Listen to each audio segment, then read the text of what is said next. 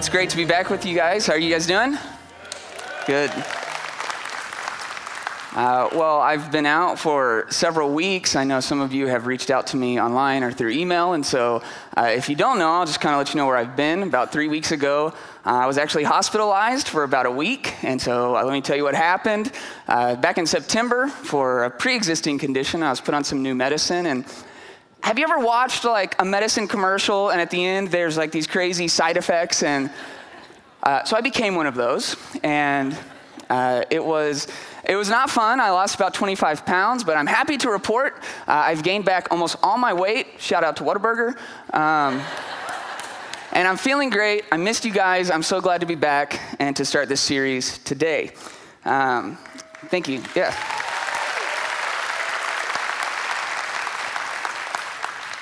So, we're starting this series called A Christmas Story. And, you know, during this time of year, there are so many things to look forward to. Uh, the children are out of school, we get presents, we get to spend time with our families. Uh, obviously, here at City Church, we look forward to celebrating the birth of Jesus. Uh, but there's another Christmas tradition that I get excited for every year, and it is when TBS does their 24 hour movie marathon of a Christmas story. Now, if you're not aware, this is something that is traditional for TBS to do. Uh, starting at Christmas Eve and going all the way through Christmas Day, they show the classic movie, A Christmas Story. And this is actually the 19th year in a row that TBS is doing that. 19 years of 24 hours. That's like 500 hours of the same movie. And you would think that people would get tired of it. But the crazy thing I found out is that during that 24 hour span, every year, TBS is the most watched network in the entire world. And in fact, it's become such a cultural phenomenon that back in 2013, a poll went out to uh, adults, and A Christmas Story actually surpassed It's a Wonderful Life as the all time favorite holiday movie. That's a pretty big deal. And so it made me wonder what is the explanation uh, for this magnetic draw and the incredible cultural impact of this movie? And so I thought maybe it's the classic one liners or relatable characters, childhood nostalgia. It's like maybe it's the leg lamp, you know. What, what is it that draws people to this movie? And I'm sure it's a combination of many of those things. Uh, but for me, when I thought about why I love the movie so much, the draw for me is how perfectly it deals with our crazy Christmas expectations. And so maybe you know what I'm talking about. It, does it ever feel like Christmas has been given this strange ability to magnify and hyperbolize all of our life expectations? If you remember, that's exactly what happened to Ralphie, the main character in A Christmas Story. All Ralphie wants for Christmas is a Red Ryder BB gun. He dreams about the power that this BB gun will give him. He's, he's going to be a cowboy, he'll be a hero. He's going to defend his family and prove his worth. That gun is going to change everything. He'll no longer be a weak little kid, he's going to be a freaking warrior. Now, these are pretty big expectations. And as is so often the case, Christmas expectations don't quite go the way that we imagined they would. And so, poor Ralphie became the poster child of what broken Christmas expectations look like. now, this Christmas, every one of us comes into it with expectations for our own Christmas story, the way that we imagine this year going. And these expectations can really make or break our holiday season. Now, there are three aspects to any person's story. And over the course of the series, we're going to talk about all three of them. They are personal, social, and structural. Those are three parts of any story, including your own. Personal are the expectations we have inside of us, the expectations that we place on ourselves. Social is the expectations for the people and the things that we interact with in our everyday life. And the structural part of our story is our expectations for how the world around us should work and how things outside of our control happen to us. And so, in today's talk, we're going to focus on our personal expectations for each of our own unique Christmas stories. Because, just like Ralphie, these expectations can shape the way that we view this season. Now, the reality is, we live every season of our life with a certain amount of personal expectations, but they're never as blown out of proportion as they are during the Christmas season. If you think about it, every commercial during this time of year is a reminder that this should be the best Christmas ever, and that you should be in love, and that you should be wealthy, and that you should buy your kid the most expensive present, and that every kiss begins with Kay, and that you should be joyous, and that you should be happy, and sugar plums and Santa, and eight pound, six ounce baby Jesus, and it just all gets really exhausting. It's like this season holds up a magnifying glass over every area of our personal stories and judges it against the perfect holiday experience. And I don't know about you, but that's a lot of pressure that leads to a lot of personal expectations that simply cannot all be met. And so it's why during Christmas we see depression skyrocket nationally. It's why we see the suicide rate jump several percentage points. People report feeling lonelier than any other time of the year. Families dive into excruciating debt, and not to mention the family drama and the stress of buying presents and relational pressures. You see, we put our hope in these personal expectations, and if they don't work out, our Christmas story begins to fall apart. And we find ourselves like Ralphie, there's this thing we get fixated on, and if, if we can just get that thing, if we can just make that much money, if we can just get the Red Ryder BB gun, then everything will fall into place and our lives will finally be right and we'll finally be the hero of our own stories. But many times we end up standing dejected in our metaphorical bunny suit, wondering how in the world we got to this place. And so today, what if I told you? That there was actually a way, despite any broken personal expectations that you may be experiencing, that you can still live an amazing Christmas story this year. You see, our hope to answer that question is actually found over 2,000 years ago in the original Christmas story. And so, over the course of these three weeks, we're going to be looking at a different perspective than you may have heard before about the original Christmas and I want us to look at how things really went down. And so today, we're going to be reading from the Gospel of Luke. Luke is a, a, book in the Bible, and Luke was a real person who was a doctor that dedicated his life to not only serving Jesus, but to accurately telling Jesus' story. And so, with the meticulousness of a physician, he interviewed dozens of people and he hung out with Jesus' disciples and his closest friends. And he compiled a narrative that has not only stood the test of time, but even in modern times, Luke's narrative of Jesus' life has stood up to the test of secular literary historians who have all confirmed the veracity or the truth of this book. And the thing I love about Luke's account is that he gives us some backstory to the first Christmas that we don't get in the other three Gospels. And so, starting in verse 5 of chapter 1, he begins to unfold this parallel story of two very different women in very different situations who were both suffering from incredible broken personal expectations. Now, these women were named Mary and Elizabeth, and while they were relatives, there was a significant age gap between them. First, we're introduced to Elizabeth, who was a wonderful, godly woman. However, she was unable to have children, she was barren. And 2,000 years ago, at that place and at that time, this was a huge cultural dishonor. And to make matters worse, Luke tells us that Elizabeth was very old, way past childbearing years, which meant that the hurt of a childless home was seemingly a permanent broken expectation. And so that's Elizabeth. And next we're introduced to Mary, who is on the other side of the issue. She is very young, with her entire life ahead of her. And in fact, she had just met this incredible man, a carpenter named Joseph. And they had gotten engaged, which was also a big deal back then. It meant that Joseph had to complete all these tasks and had to pay Mary's father a large sum of money, and things were really seeming to go her way. However, it was at that moment that Mary got an unexpected visit. And so we'll read in Luke chapter 1, it says that God sent the, the angel Gabriel to Nazareth, a town in Galilee. And the angel said to her, Do not be afraid, Mary. You have found favor with God. You will conceive and give birth to a son, and you are to call him Jesus. But Mary was confused. How will this be? She asked the angel, since I am a virgin. Now, this seems like exciting news. You're going to get to give birth to Jesus, to the Son of God. But it's hard to really accurately say how terrifying this would have been for Mary.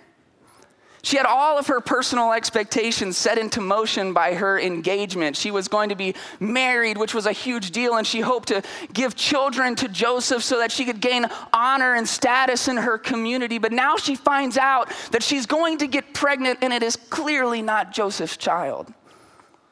Now, back then, not only could Joseph have banished her, but by law, he could have had Mary killed for getting pregnant during their engagement by someone else. And so, if you're Mary, you have to be thinking, what the heck am I going to tell my family and my friends, and most of all, Joseph? God got me pregnant? Hey, I got pregnant, but not like, you know, the sex kind. That's not, that's not an answer. And to be honest, if I'm there and I'm Mary's friend, I'm not buying it. Really, Mary? Immaculate conception?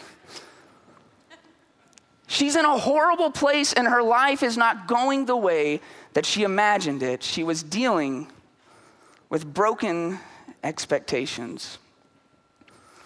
And so I want us to talk about the dynamic between these two women. Their stories teach us so much about how broken personal expectations affect our lives. And the problem seems to come down to this issue of timing. If you think about it, Elizabeth was too late to realize her expectations, and Mary's pregnancy was too early to achieve hers. And so it makes you wonder why couldn't God have allowed Mary to wait until she was married to Joseph to conceive? She could have avoided the scandal and shame. Why couldn't God have allowed Elizabeth to bear a child in her youth and gain the respect of her community as a godly mother? And I wonder about your own story this Christmas. Why doesn't it seem like God can't just throw us a bone sometimes and let us have things our way on our own time? Instead, we so often find ourselves either too early or too late when it comes to our personal expectations. And so maybe you find yourself like Mary this season. You're facing an unexpected complication at the worst possible time the loss of a job, unexpected debt accidental pregnancy, falling out with family members, or a newly diagnosed health problems, anything that adds complications to your story this Christmas. Or maybe you relate more to Elizabeth. You feel like you're running out of time and it feels too late for your personal expectations to ever come to pass. You just knew that this would be the Christmas that you'd be engaged, but you're somehow still single as ever. Or maybe you hoped that you would get the promotion that could finally impress your father in law this year, but you got passed up again. You expected that you would have lost the weight, but you've gained it. You had hoped that she would quit cheating, but she's still involved in an affair. You hoped that he would quit doing drugs, but he's still using. It feels like our problems always are coming too early or too late. And all this time, we spend building up these personal expectations, these ideas of how our lives are going to go, go to waste.